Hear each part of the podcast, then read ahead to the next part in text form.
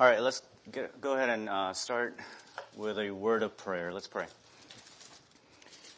Our Father in heaven, uh, we pray that you would open our hearts and our minds that we might comprehend your goodness to us in Jesus Christ, our King, that we might live in accordance with the scriptures. Help us to learn, embrace, and be changed for the glory of the only begotten Son, Jesus Christ. In his name we pray. Amen. Uh, so this morning we're picking up where we left off in the Heidelberg Catechism. Uh, who remembers where we left off? It's been a really long time. A really long time. I'd be very impressed if you can remember. Um, no, nobody? Anybody? No? Okay. Uh, we're on the section of the Catechism that deals with the Lord's Prayer. Uh, last time, uh, Pastor Brett led us in the first petition uh, of the Lord's Prayer. What's the first petition? What's the first petition of the Lord's Prayer? Hallowed be thy name. That's right. Uh, this morning on the Heidelberg Catechism, uh, will be on question 123, which deals with the second petition, right? Uh, and you guessed it, next week we're going to look at uh, question and answer 124, which deals with the third petition. Uh, but the following two weeks after that, our very own deacon, Steve Etheridge, will be teaching for us. That's going to be so awesome. Uh, we're not going to be here, so we're still going to be watching on Zoom, though. So I, I, we're looking forward to that. Um, let's see. So the text of the Heidelberg Catechism, question uh, 123, is in your outline. So why don't we go ahead um, and recite this together? I'll read the question, and then we'll re- recite together the answer. All right. What is the second petition? Thy kingdom come, that is, so govern us by your word and spirit, that we submit ourselves to you always more and more Preserve and increase your church. Destroy the works of the devil, every power that exalts itself against you, and all wicked devices formed against your holy word, until the fullness of your kingdom come, wherein you shall be all in all. Uh, so here's the simple point that I want to make this morning about the kingdom of God. Uh, the kingdom of God comes when we are ruled by King Jesus by His Word and Spirit and when we participate in His work of destroying evil in the world. Right? Uh, the kingdom of God comes when we are ruled by King Jesus by His Word and Spirit and when we participate in His work of destroying evil in the world. Um, uh, if you notice in your outline, you might be familiar with some of these uh, these titles, these subtitles. Uh, first, we're going to look at Kingdom Prologue, and the second, we're going to look at the coming of the kingdom. Th- those are two popular books in Reform circles, so you might be aware of those. Anyways, so you'll encounter over and over again the kingdom of God in the Bible. Uh, but the Bible uses other synonymous terms for this. What are, are other synonymous terms for the kingdom of God? Anybody know? Kingdom of heaven. That's right. Anybody else? All right. Kingdom of heaven. Uh, that, that's good. Uh, Paul uses some terms that you're probably familiar with. Um, he calls it the age to come. Uh, he said this to uh, the Ephesians. He said, "Far above all rule and authority and power and dominion and every uh, and above every other name that is named, not only in this age, but also the one to come. Uh, Jesus actually uses this as well in Matthew 12, Mark 10, and Luke 18. Uh, so it's not unique to Paul. Uh, but Paul also calls the kingdom of God the kingdom of God and Christ, Ephesians 5, and the kingdom of his beloved Son, or the kingdom of the Son uh, whom he loves, Colossians 1. Uh, Peter, the apostle Peter calls it the eternal kingdom of our Lord and Savior Jesus Christ. Uh, the Westminster Shorter Catechism calls it the kingdom of grace and the kingdom of glory. Uh, I, I, like those uh, terms. Uh, grace and glory are good descriptors of what God's kingdom uh, is all about. It's uh, citizens belong in this kingdom because God's grace alone, for God's glory alone. Uh, these are all referring to the same thing. It's it's God's kingdom. Uh, so, what are the marks of this kingdom coming in our midst? What do you guys think? How do we know the kingdom is here? It, it's in our midst. Jesus said it was. Okay, Jesus says it was.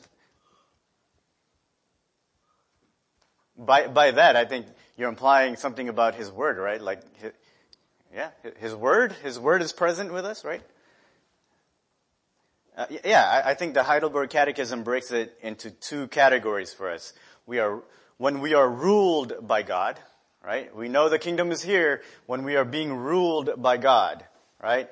And, and two, when the, uh, when the kingdom of this world, when evil is being destroyed, that's when we know the kingdom is, is among us. Uh, the first uh, really is the positive part of the kingdom coming, and the second is the undoing of the evils of this world. I think those are helpful um, categories but I think it might be helpful to survey the theme of the kingdom of God in the Bible so we get a better idea of the context, of its context. Uh, what I want to do is just to point out a few highlights of the kingdom of God. I, I think when we do that, it'll help us to put on some flesh on what Jesus is after in, our, in the prayer.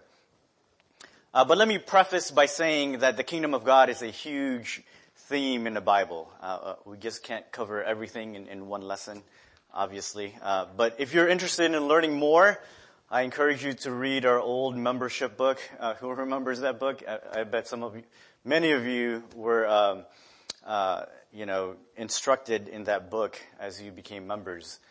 Um, but if you're interested in, in learning more, uh, you know, look at that book. I think uh, Pastor Brett did a fantastic job intro- introducing the theme, uh, especially as it relates to the church. Uh, so it's definitely worth checking out.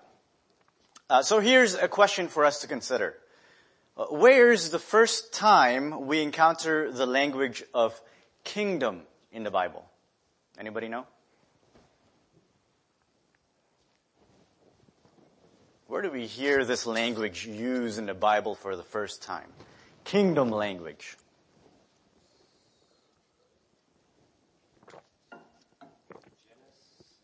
It's always back in Genesis. It's always back in Genesis. Yeah, let, let's, let's go to Genesis. Genesis chapter 1. Genesis chapter 1. i will read verse 16 through 18. Uh, listen to this. And God made the two great lights, the greater light to rule the day and the lesser light to rule the night and the stars. And God set, and God set them in the expanse of the heavens to give light on the earth to rule, to rule over the day and, and over the night, and to separate the light from the darkness, and God saw that it was good. I mean, what did you notice? I, I emphasized it, right? Uh, the, the sun uh, and, and the moon might are given the ability to rule, right? That's kingdom language. That's ruling, right? That's kingdom. Uh, to rule the day and the night. They're like kings and queens of the sky above. I mean, does that still happen? Yeah, yeah, right? I mean, we have no control when it will be day and, and when it will be night. There are rulers up there. We, we don't control that, right? Uh, that's the kingdom of the sun and the moon, as it, as it were. Uh, now skip down to Genesis 1:26 with me. Then God said, "Let us make man in our image, after our likeness, and let them have Dominion, dominion, kingdom language, right? Over the fish of the sea and over the birds of the heavens and over the livestock and over the, all the earth and every creeping thing that creeps on the earth. Um, and so God gives mankind the ability to exercise dominion over the sea, the heavens, and the earth. Uh, you know, God raised people, people from the dirt and crowned them. Humans are responsible for ruling the earth. Alright, let's pause there. What's missing? What's missing? We've seen that the sun and the moon are to rule over the day and the night, and mankind is to exercise dominion over everything else. But where is God's kingdom? Where is God's kingdom in Genesis 1? What do you, what do you think?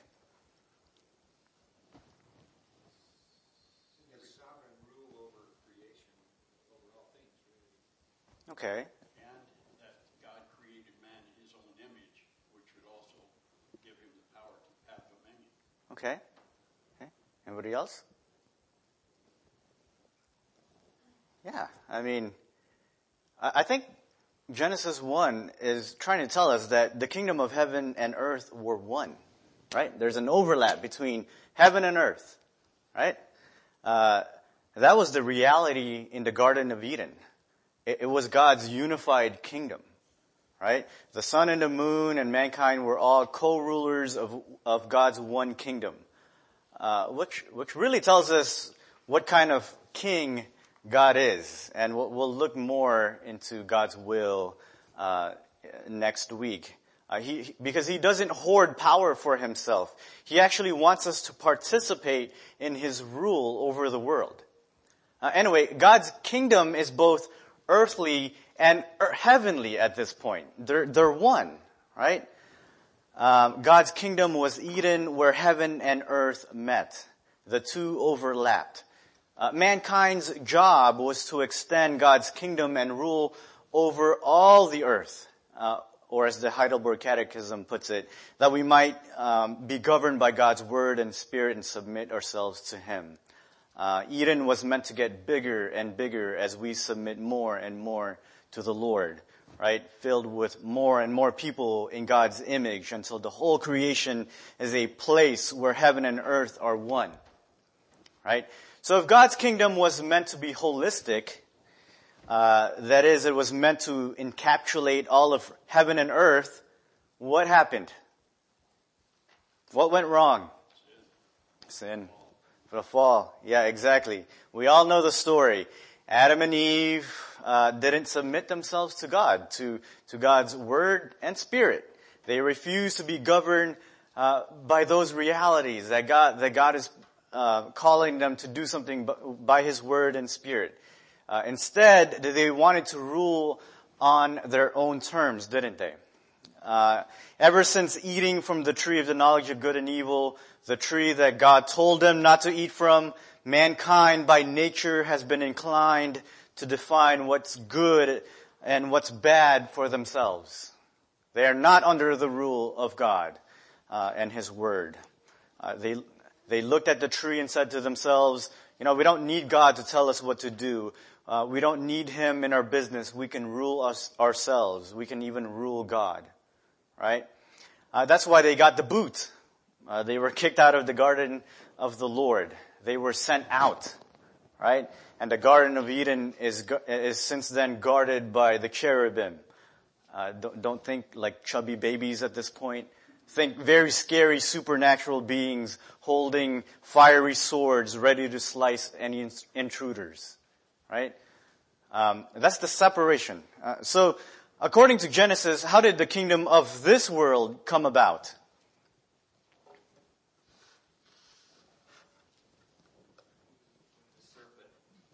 the serpent, yeah, the rebellion, yeah. It, it, the, the, kingdom of this world uh, arose out of rebellion. Uh, it was, it wasn't God's plan. It was uh, the plan of human beings to uh, to try to create their own space outside of God's will.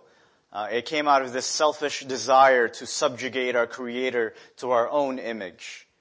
I, I love how one writer describes this. Um, he said, God's kingdom cannot be domesticated.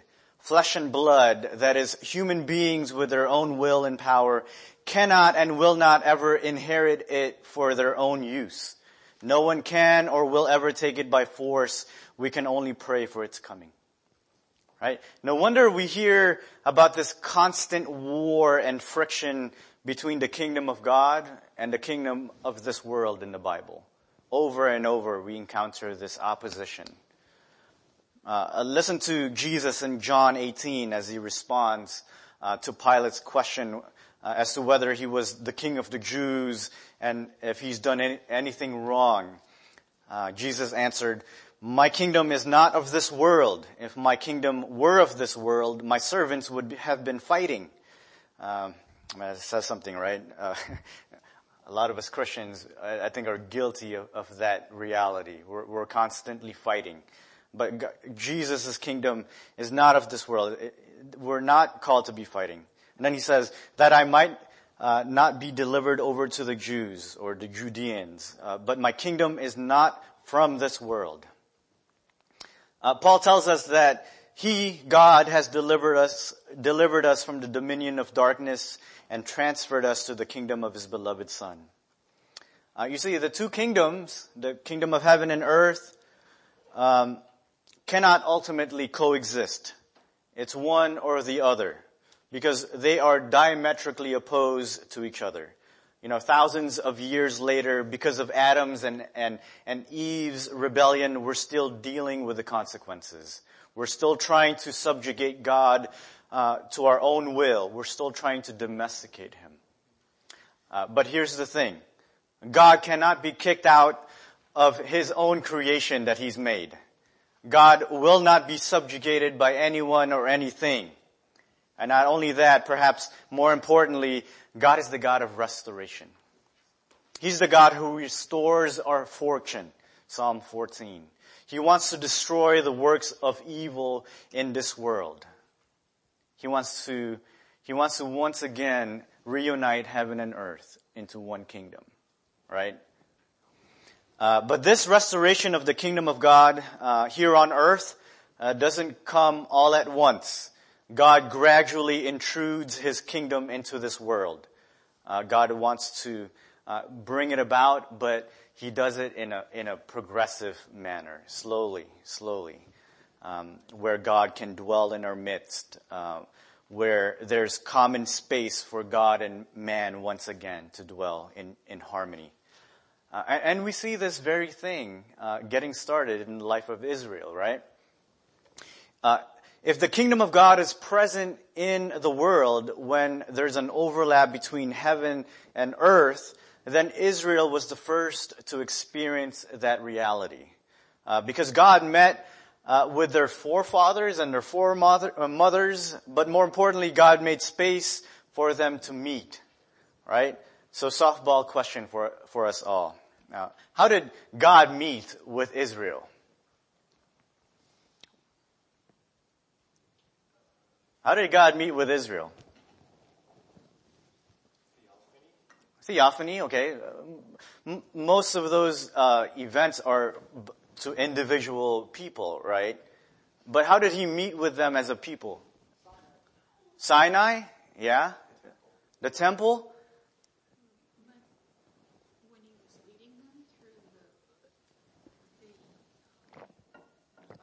Yeah, the, the Exodus. Yes. Mm-hmm. Yeah. and, and. Yeah. Yeah. I mean, like some of these theophanies and and and and um, and other unique ways that that God would meet with in, like individual people are are are not commonly the way God would meet with Israel. Uh, Israel uh, and God would commonly meet um, in the temple, right? When when when the temple was built, but before that there was a tabernacle, right? And and and the Bible tells us that Sinai was was a kind of temple, right? So if you look at it that way, it was always God meeting uh, with His people through uh, through temple, right? This particular space that He's He's He was making. Um, yeah, and, and in other ways, God God would would meet uh, by his word coming to them, right? The word of the Lord came to such and such. And God often met with his people uh, by or with his spirit. The spirit of the Lord came to such and such, right? Um, but it was the tabernacle, uh, and, and, and later the temple where the common space uh, was between God and his people. Uh, that's God's kingdom intruding in earthly space without consuming his people, right? I mean, wasn't that the purpose of the sacrifices? The sacrificial system tells us something really important.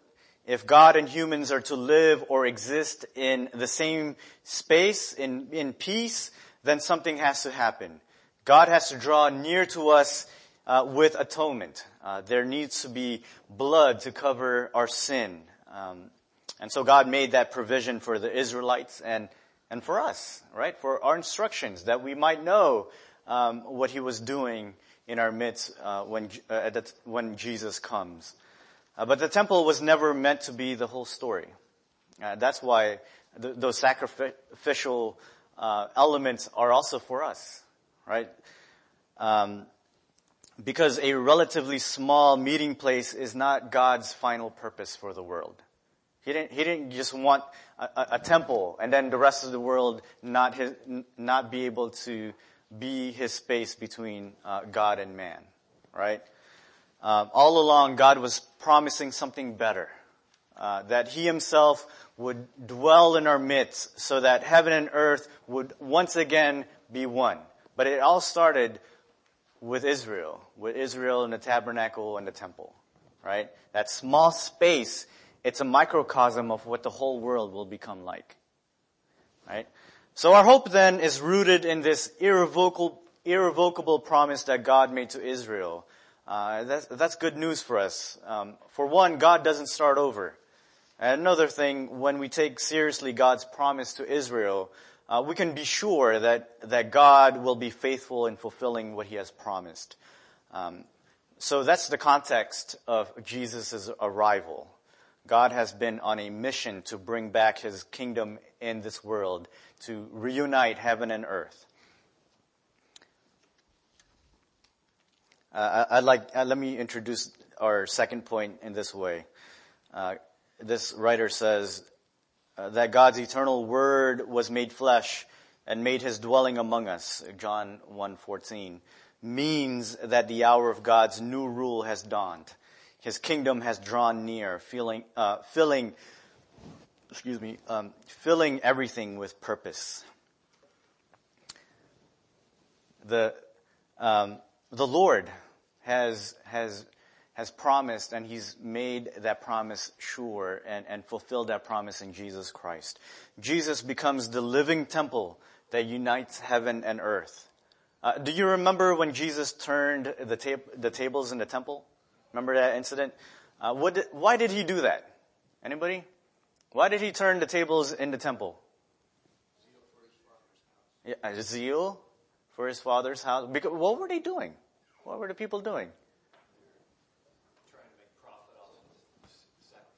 Yeah, uh, people were using religion as a way to make money, right? They were applying the system of this world to God's sacred space. That's defiling God's house. The Father's house, or we can say His kingdom, has, uh, was being turned into the kingdom of this world. Uh, so naturally, Jesus was angry. He said to them, uh, take these things away. Do not make my father's house a house of trade. You know, his disciples remembered uh, that it was written, "Zeal for your house will consume me." Um, I mean, I, I, wouldn't want to be there, um, receive, uh, you know, receiving that rebuke from Jesus. Uh, Jesus is actually making a claim about himself at this point. Uh, that he, he has authority over the temple. I mean, after all, he's, he's the son of God. He, uh, he implies that when he says, do not make my father's house a house of trade. Uh, of course, the Jews or the Judeans were suspicious of Jesus. They said, what sign do you show us for doing these things? Uh, how can you turn tables over? And how can you, you claim authority over the temple? Right? Who are you uh, to deny us of making money in, in the temple. Uh, prove yourself, right? Jesus answers, destroy this temple and in three days I will raise it up. Why does Jesus say that? Uh, what, what does he mean when he identifies himself with the temple?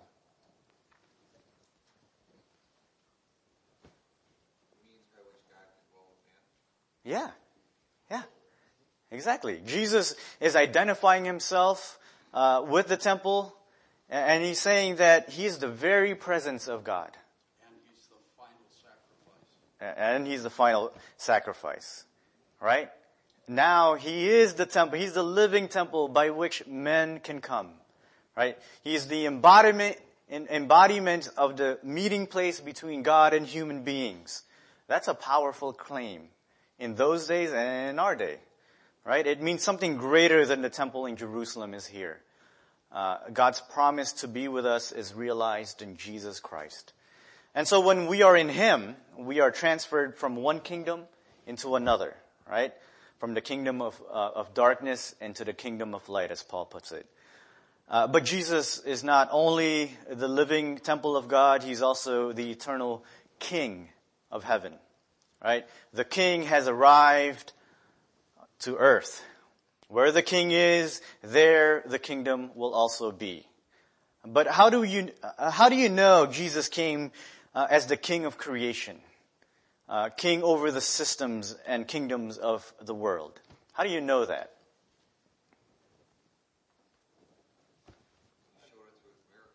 Miracles? Good. Yeah, how do we know Jesus is king? Authority? Yeah, yeah, good. Good. Yeah. Huh? He conquered death. Yeah. Yeah, I mean, I, I think Jesus' whole life bears witness to his kingship, right? We can keep going w- with this, right? Um, And he declared his kingdom is not of this world, so that means he must be a king. yeah, truly, truly. Um, there, there are many things we can look at to show that Jesus is king. I, I want to look at two, two major events uh, that makes it super clear that Jesus is the, is the king, right? Uh, the first is when Jesus, Jesus was baptized by his cousin, uh, John. Uh, who can tell us what happened there? One of these youngsters. I, I want to hear one of these youngsters. What happened at Jesus' baptism? Give us some details. Sunday school questions. You guys, you guys know this. What happened at Jesus' baptism? Thomas? You're looking at me. What happened at Jesus' baptism?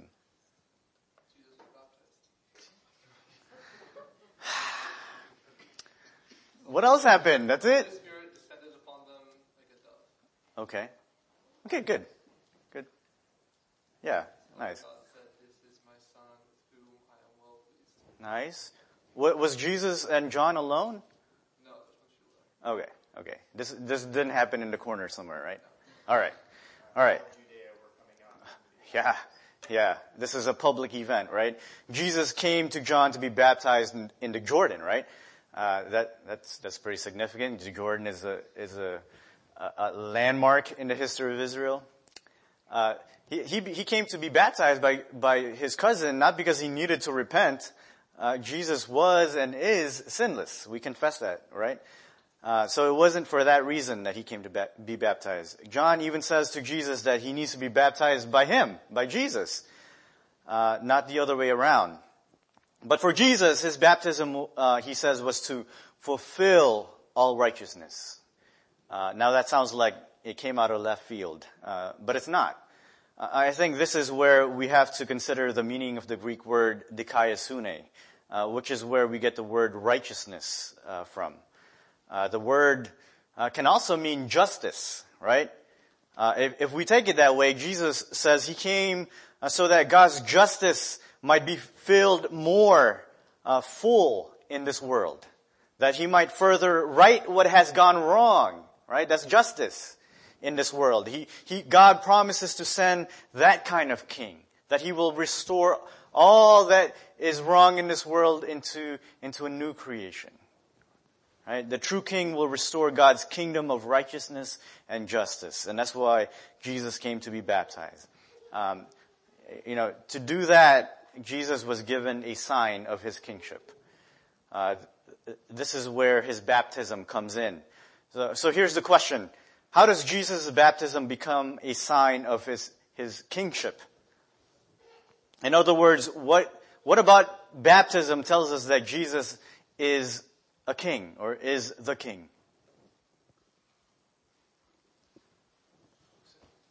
Yeah, well, I mean, what about baptism tells us that Jesus is a king? Or, or you might, you might not think that. I don't know. You might. Baptism actually ha one of its main purposes is that is it has to do with identification. Okay. Uh, So you're saying that baptism identifies him as a king? It, that's one of its purposes. Is that, is that yeah, it is one of his purposes. Yeah. Yeah. Um, let's see, where am I at? Um, okay, let me, let me kind of give a little bit more detail. I, I- I know Thomas, uh, gave some details for us. Uh, you know, as Jesus is being baptized, right? The heavens open up. Uh, we hear the voice of the Father confirm Jesus to be his son. All right. Uh, he says, "This is my beloved son, with whom I am well pleased." Right. Listen to him. Uh, I mean, w- something else happened, right, Thomas? The Spirit descended uh, on Jesus. very inaugural is what it is. Okay, yeah, yeah. All these synoptic gospels have this story, so it's really important. Uh, but but but the Gospel of Luke, right, um, it gives us a detail that we might miss. Uh, Luke chapter three, verse twenty-two. He uh, he says, uh, "And the Holy Spirit descended on him in bodily form, like a dove, and a voice came from heaven. You are my beloved Son. With you I'm well pleased." Now, you know, the other gospels tell us about the dove, but Luke is, is emphasizing its physical manifestation. There was a dove that everyone could see hovering over Jesus, right? Uh, in, in the ancient world, in this case in the Roman world and the religion, uh, birds were very symbolic. Uh, they were used to interpret omens, depending on how the birds behaved. The gods would either be favorable, favorable or unfavorable to them. Uh, eagles were sometimes used to even determine the next ruler, right? If they weren't sure who who the next guy is, um, uh, they would make eagles. Uh, they would take eagles from Egypt to determine the divine wills of the gods, uh, whether this person is of the divine or not. That's, that's interesting, right? Which tells us something. Uh, they're taking eagles from Egypt to determine whether this is a, a, a divine figure, king or not, right? It tells us something. This is a, this has history in God's interaction with with world powers. Uh, I know this is weird, but we still use this language. Uh, does anybody know what the word inauguration mean? What does inauguration mean? The, the what? the beginning, The beginning of something? Good. Anybody else? We should know this. Okay. Uh, it's when a leader is consecrated and installed as a ruler or, or authority, right? Uh, but the word comes from the Latin word augur or avis, uh, which means bird, right? And so, so what do we find at Jesus' baptism? A dove, not an eagle, but a dove hovering over Jesus.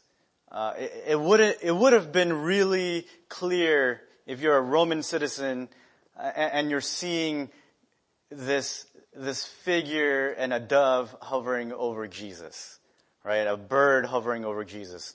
This is politically subversive. It, it would have. It, Jesus is being signaled as the king, right? Jesus is the king, not Caesar. This is what Jesus' baptism is signifying for us. Um, Jesus' own people understood this as they were asking for Jesus to be crucified. Uh, they, they, they said this, if you release this man, you're not Caesar's friend. Everyone who makes himself a king opposes Caesar. Right? They knew what Jesus was claiming to be, who Jesus is claiming to be.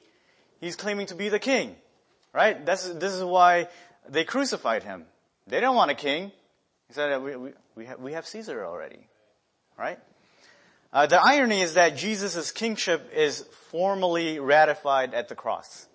Uh, uh, just go and read the events leading up to Jesus' crucifixion. Uh, what do we find in, in, in those events leading up to Jesus' crucifixion? Roman soldiers put a purple cloak on him, right? Which was royal attire at the time. And they twisted a crown of thorns and put it on Jesus' head. That's not accidental language, right? They're mocking him because he's, he's claiming to be a king. Exactly. Uh, you know, after saluting to him, they said, Hail, King of the Jews. Uh, and even his own people, the Jews, mocked him, saying, Behold our king. Uh, but the truth came out when they said, We have no king but Caesar. I mean, do you see it? Do you see it? The cross was Jesus' coronation ceremony. Uh, do you remember what was inscribed on the cross? King of the Jews. Actually, it says Jesus of Nazareth, right? King of the Jews, right? Um, remember God's promise, right? It's being placated before our faces that God, God's King is here. God's kingdom is here. Uh, that one day uh, He will establish His kingdom by coming to them. But we nailed Him at a cross. Um, John 19:20 it says many of the Jews read this inscription. I mean if you're passing over Jesus at the cross it's hard to miss. There's an inscription that says Jesus uh, of Nazareth King of the Jews. Um, uh, many of the Jews read this inscription for the place where Jesus was crucified was near the city. It was written in Aramaic and in Latin and in Greek. I think that's John's way of saying that Jesus didn't just come for the Jews to be king over them in a, in a localized setting once again, but that he also came for the nations, the Gentiles, to us. Right? Because Jesus isn't just a local king. He is a cosmic king. He came to defeat the devil and evil in this world. Uh, at, at, a minimum, um, what, is what does a kingdom need? Every kingdom needs a king, right? A ruler, check. We have a king in Jesus Christ. Every kingdom needs a constitution, a document that tells us the principles of the kingdom. Check. We have God's word. Uh, we're supposed to be governed by it, as the Heidelberg uh, Catechism tells us. But it also adds the Spirit. Uh, now being ruled by the Word and by the Spirit are not in conflict. They belong together. In fact, you can't be ruled by the Word and not be ruled by His Spirit simultaneously. There's, there's no separation between those two. The Constitution and the power of that Constitution both go together. Um, it, it's not, it, it's, it, it's both and, not either or, right? And every kingdom needs a land and a people. Uh, those are the two, two things in progress here. There's no particular land yet, but God, uh, for God's kingdom, His kingdom isn't just tied to Jerusalem. It's being established in many places in the world where the gospel, where this good news of the King is uh, is taking root. Right? These are pockets of the kingdom in breaking in this world. Can you picture that? Little, Good stuff. His word is, that's where his is. So his word dwells Yeah. within his people. Yeah. That's how it permeates the love Yeah. the world. Yes. Absolutely. That's, that's good, Charlie. Um, Pastor Brett likes to use the, the word embassy. The church is an embassy. Uh, we're in a foreign land and this is, this is, this is where, uh, our native land belongs, right? This is where, uh, our land, uh, has the authority. That's what, that's what the church is. It- It's, it's a pocket of, of the kingdom of God, right? God's, God's mission in the world is to, is to bring those pockets bigger and bigger and bigger until the whole world is consumed by it. Until the- whole world is one. And that's when, when the consummation happens. That's when God says, all right, I got, I got my people. They're all here. Now I'm gonna, now I'm gonna uh, bring heaven here on earth. Everything will be one. And, and, and all the evil in this world, this world's kingdom will be put aside, put outside of the city, put outside of the kingdom. Right? It's the reversal of what happened in Eden.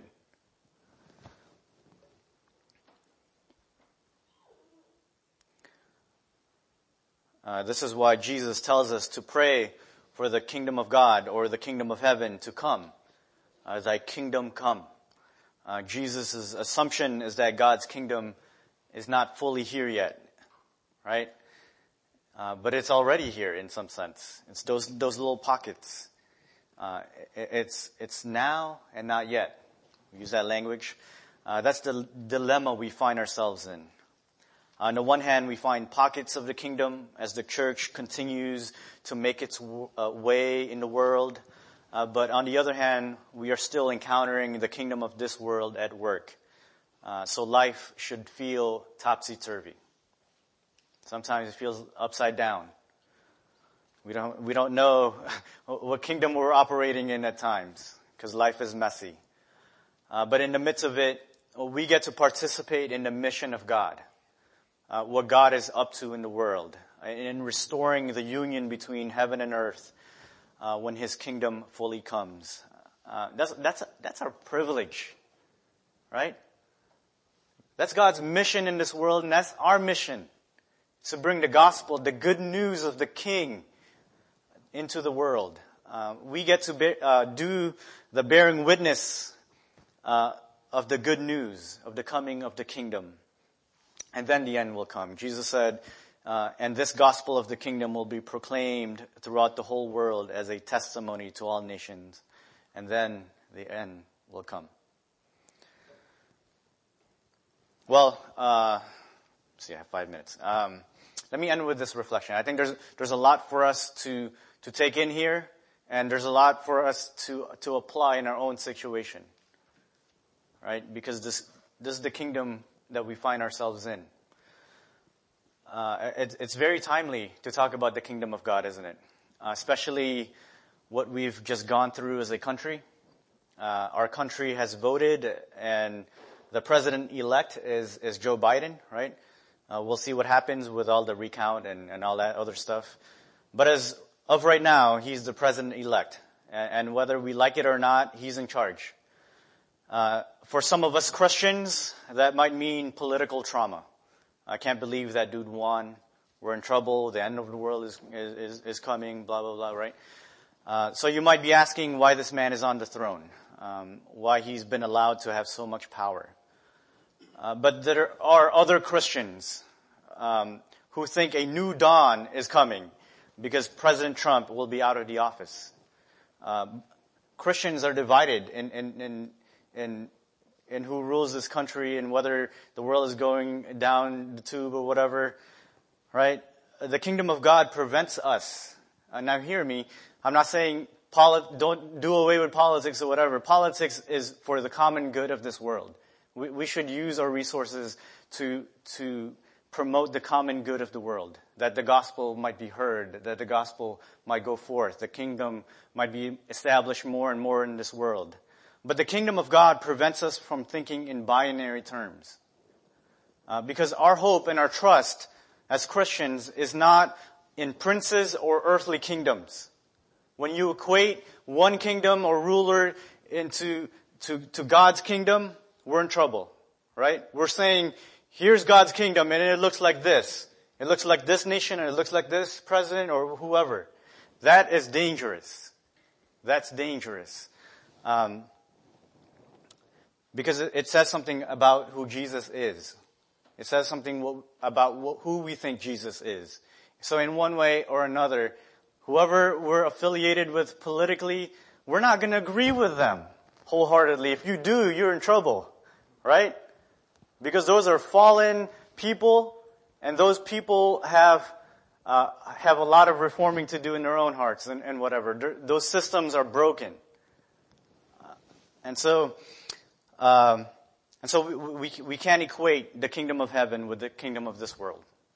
We need to be, we need to be careful in, in, in the way we speak to, especially non-Christians, about our allegiance. Because first and foremost, our allegiance is to King, King Jesus. And oftentimes, because we're, we're committed to that king, that our, our political superheroes are going to clash with that, with that kingdom. Does that make sense? Um, but this also means that we shouldn't have fear, right? That we can't be scared when, when we feel like this, this person or that nation or whatever is, is, is doing great evil and, and the world is going down the tube. No, Jesus is on the throne. He is on the throne, right? We believe that. Uh, God has promised to bring His kingdom here on earth. And he's, what He's called us to do is pray and to, and to be faithful to Him. And next week we'll, we'll see uh, what it means to pray for His will to be done here on earth, right? Uh, in closing, let's pray the Lord's Prayer together. Our Father, who art in heaven, hallowed be your name. Thy kingdom come, thy will be done on earth as it is in heaven. Give us this day our daily bread and forgive us our debts as we forgive our debtors and lead us not into temptation, but deliver us from evil. For thine is the kingdom and the power and the glory forever. Amen.